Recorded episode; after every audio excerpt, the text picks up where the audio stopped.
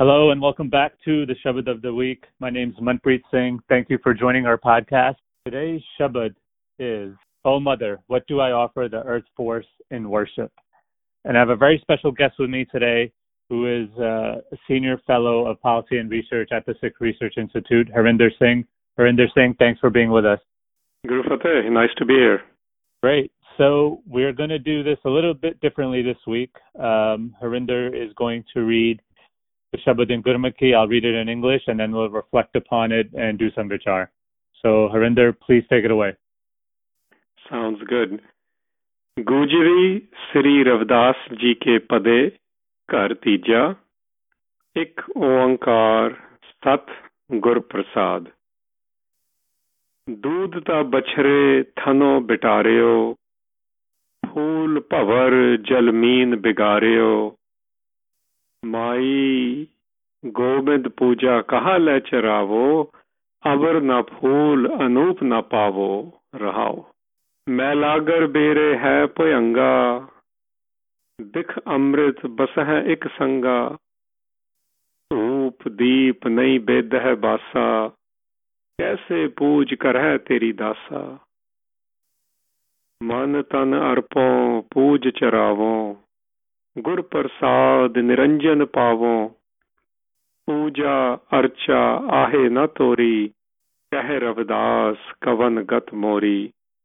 it's on page 525 of Guru Granth Sahib. Thank you for reading that, Harinder. Now I'm going to read the transcreation by you and Inni Kaur. Suckling calf contaminated the milk. Bee spoiled the flower. Fish the water. O mother, what do I offer the earth's force in worship? I have no worthy flower for the incomparable. Reflect. Snakes and Sar, Mailagar, sandalwood trees, poison and nectar dwell together. Incense, lamps, and edible idol offerings are contaminated due to odor. How then are your votaries to worship you? I dedicate body and mind, offer them in worship. By Guru's grace, the Immaculate is realized. I don't know how to worship or venerate you. Says Ravi Das, how will I fare? Just a side note, the sandalwood trees that are in the Malay mountain is what he's talking about. So let's reflect upon this. What this transcreation that you and Inni Kaur worked on. Let's go uh, maybe you could put the Shabad in a little bit of context and then we can talk about it. Sure. So, you know, in the larger area arena of world, in the religious arena, and this is South India, South Asia, there's the context, there are worship modes everywhere in the world. And there are offerings being made through particular religious or cultural sort of sentiments as to what do we offer to whoever you believe in. In this case, in South Asian context, they are offering things to the deities. And generally speaking, they want to offer those things to deities which they consider quote unquote pure, which are not contaminated, which are not touched, which means something which anyone else hasn't taken yet, or tasted yet, or smelled yet. So the idea is how do I present the purest things in the worship mode to whatever deity you believe in. That's the context. So what happens is Bhagat Ravdas being one of the radical Bhagats of South Asia, that's why he shows up in Guru Granth Sahib. And radical here implies root oriented, somebody who wants to question the popular modes of worship. In that context, he says, you know, I, mother symbolism is used here in the Rahao line. And generally, when the mother word shows up in Rahao lines, it implies you're talking to the world through your mother. So when he says, What do I offer the earth force in worship? It's a rhetorical question he's asking. The one who is the creative force of the world, what can I offer that force? There is no flower worthy of that incomparable. So, point being uh, that he's asking us, he's questioning the popular methodologies, popular modes of worship, he says, The one who is the creative force, what can I offer? And then he gets to explain that. And in explaining that, he talks about, for, for first thing, for example, he uses is, you know, anything which is made of the milk, because in South Asian traditions of varieties of religions, they use a lot of milk for everything. Uh, he says, how can I give that milk is not pure because the calf has already touched it? How can I give nice flowers or the garland because the bees have already spoiled it? How can I even use the water itself because the fish have already tasted it? He says, How can I even get you the best sandalwoods of the world? Because this whole thing about, you know, you've probably seen incense and other things among deities. Even in non deity traditions, people use that. And that's where the, uh, in the cultural connotation, the word Melagar is used, which comes actually from Malya Agar. Malya is an epical mountain, which is cited, by the way, in Ramayana and Mahabharata. You know, when Shakuntala is saying that when she talks about, uh, or the Sita is talks about it, is referenced in it. So, point being, it's a it's a mountain whose sandalwoods are considered amazing. He says, you know, even that sandalwood tree, it's already been touched by the snake because snakes live on sandalwood trees. And then it's actually referencing another big thing, which is the ocean itself, implicitly mentioned that poison and nectar dwell together, implying, you know, again, it's in, in Indian Hindu mythology uh, when the gods and the demons were fighting, they were churning the ocean, and within the ocean was the biggest poison and the biggest nectar.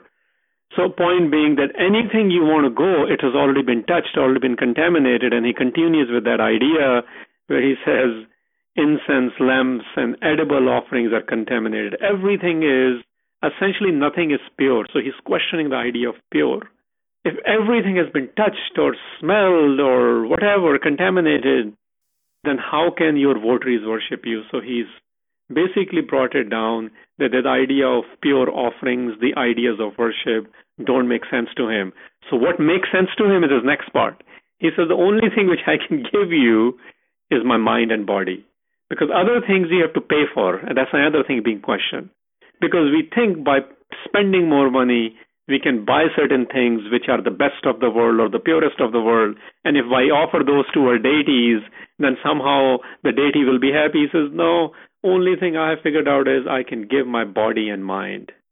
And this is how i'm going to realize the divine. So i figured this out but even then at the end he says i'm not sure if this is really what worship is supposed to be and according to the people or the religious experts of the time, they are saying this is not the worship, and they're saying uh, this is not how you will be dealt with eventually, whatever the ahead comes. So he's saying it rhetorically ends that I don't know how I will fare. The whole thing he's questioning is the worship mode, the monies we spend on it, and we think we are pleasing somebody, the divine, but he says, really, I am interested in utilizing the body I have and the mind I have to connect with you, and I feel this is the way to actually be quote unquote worship you. You know, reading the last uh, one of the last lines of body and mind makes me realize, you know, that is very hard to give. Anybody could get some money um, and and buy things for somebody, but giving something, and I'm not saying to even somebody, just even in your work, your career, you know, and and in your spirituality, giving your body and mind takes effort, makes you uncomfortable. Well, it make and, and now let's put it in the context of uh, Bhagat ji himself. He made lots of people uncomfortable. The the power brokers of the time in his time. Um, this is not a small thing. When Guru Ramdas Patsha says that Ravidas chamar ustat kare har kirat nimak ek gaye patit jaat uttam paya paj pag. What he's saying is what Ravidas has done, the world called him the chamar, the leather worker. But his real greatness is what he did, that he connected with the divine. And now people praise him. And nobody's looking at his social status anymore. And people from all backgrounds and coming and bowing at his feet. Because he did what we call, he did not follow the conventional wisdom. This is what Guru Ramdas Pasha is saying about him. Of course, it is hard. Giving up your mind and body, and when we say giving up, offering them, which basically means I want my body and mind to be trained by the divine. Think about that.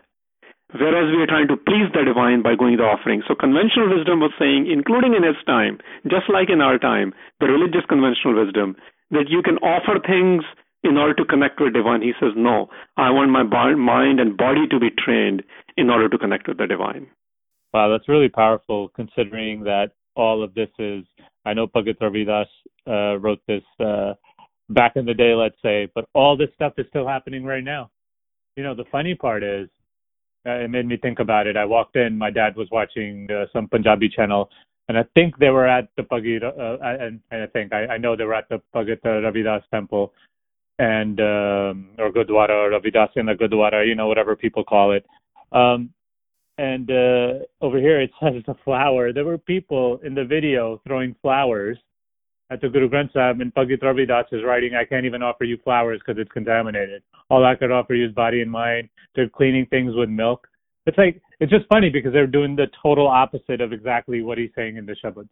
Yeah, and you know he's doing this. He is roughly, uh, you know, in 1400s. You know, historians that's where they put him to be historically, chronologically. So yes, it's roughly the same time as Guru Nanak, and you can apply that. They're contemporaries. They're comrades in arms in one sense. You know, if you want to use that kind of vocabulary, because what are they saying? Sikhs see end up doing the same thing in their gurdwaras as well. So the point is the popular mode of worship of what Bhagat Ravdas ji is talking about and what Guru Nanak Sahib talks about and what Kabir ji talks about and the other contributors of Guru Granth Sahib, they're actually countering what the popular practices are even today. And this is where I think the game is. This is where I think our learning from the Shabad also is. Because Bhagat Ravdas is talking about you can get busy with and debating with or blogging with or podcasting with, whatever you want to do, or worshipping with as to what is the right kind of worship. Or you can take your body and mind and train it and train it so well to connect with the divine that eventually all the people who debate about it, once you have trained it, they will see it. And that's what Guru Ramdas Pasha told us about Bhagat Ravdas ji. So we become busybodies, and that's what we do. We debate everything, including the worship modes, whereas really the important point is to getting the body and mind trained. Yeah, no, I totally agree. That's I guess that was true then and true now. Well, and that's the idea of Guru Granth Sahib. I think this uh, the idea in Guru Granth Sahib uh, is in the first slok. When we say Ad Sach, Jugad Sach, Happy Sach, Nanak Hosi Bhi Sach, that's exactly what it means. It's it means that the the the eternity is of the idea of the wisdom.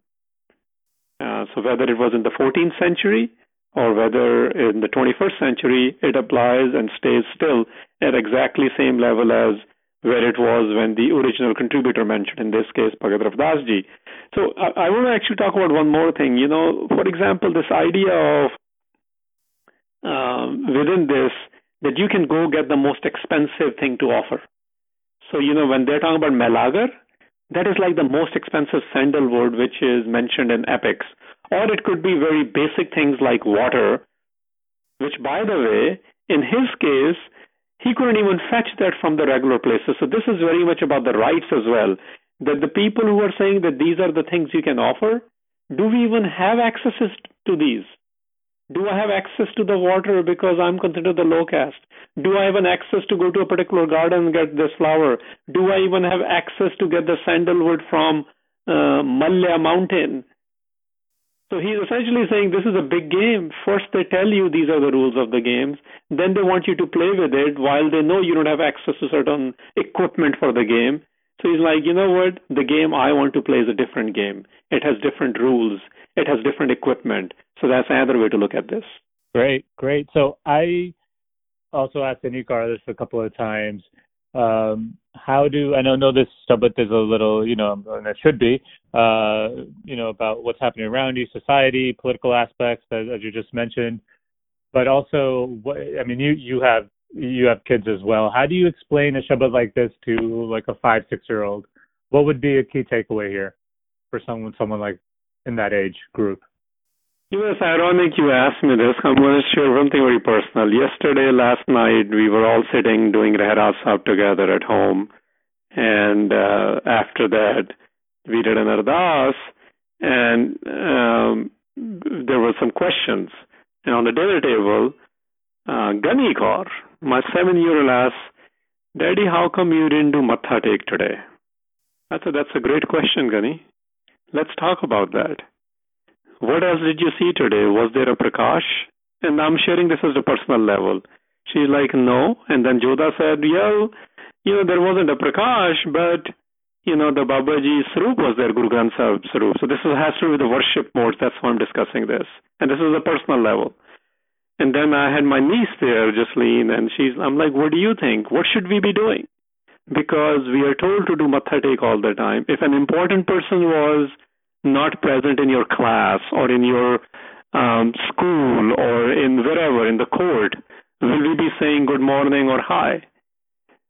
So I was trying to make them think about it essentially, and this is what I think the Shabad says to me, and this is how I talk to my kids about that there are traditions and there are modes of worship which I follow. If there's a prakash, I always do matha. And but I, at the same time, I told them I want you to think about what you're doing, and if it doesn't make sense, it's okay to discuss it. So if there is no prakash, it doesn't make sense to me, and that's why I didn't do matha. But I do not stop people because it depends on your relationship with the persons. You know, in Sikhi, the presence is all the time, but this is a protocol, which essentially means that this is something we do because of the systems we have developed.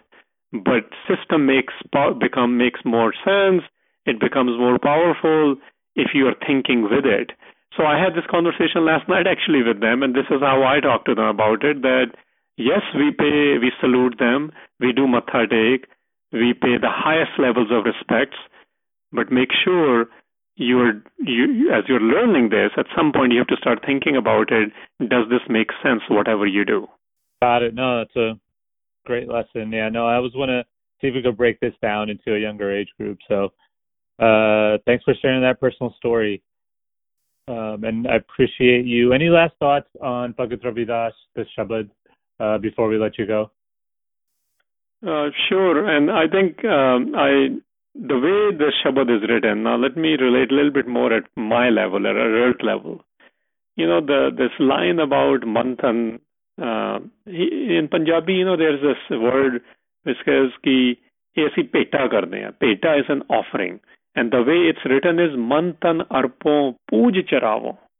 He says, I do have one ask. My ask is that can I can I get to that level? This is for me what Bhagavad Rasdi is teaching me in this Shabad is, can Harinder get to that level where I'm able, able to offer my mind and my body as the worship?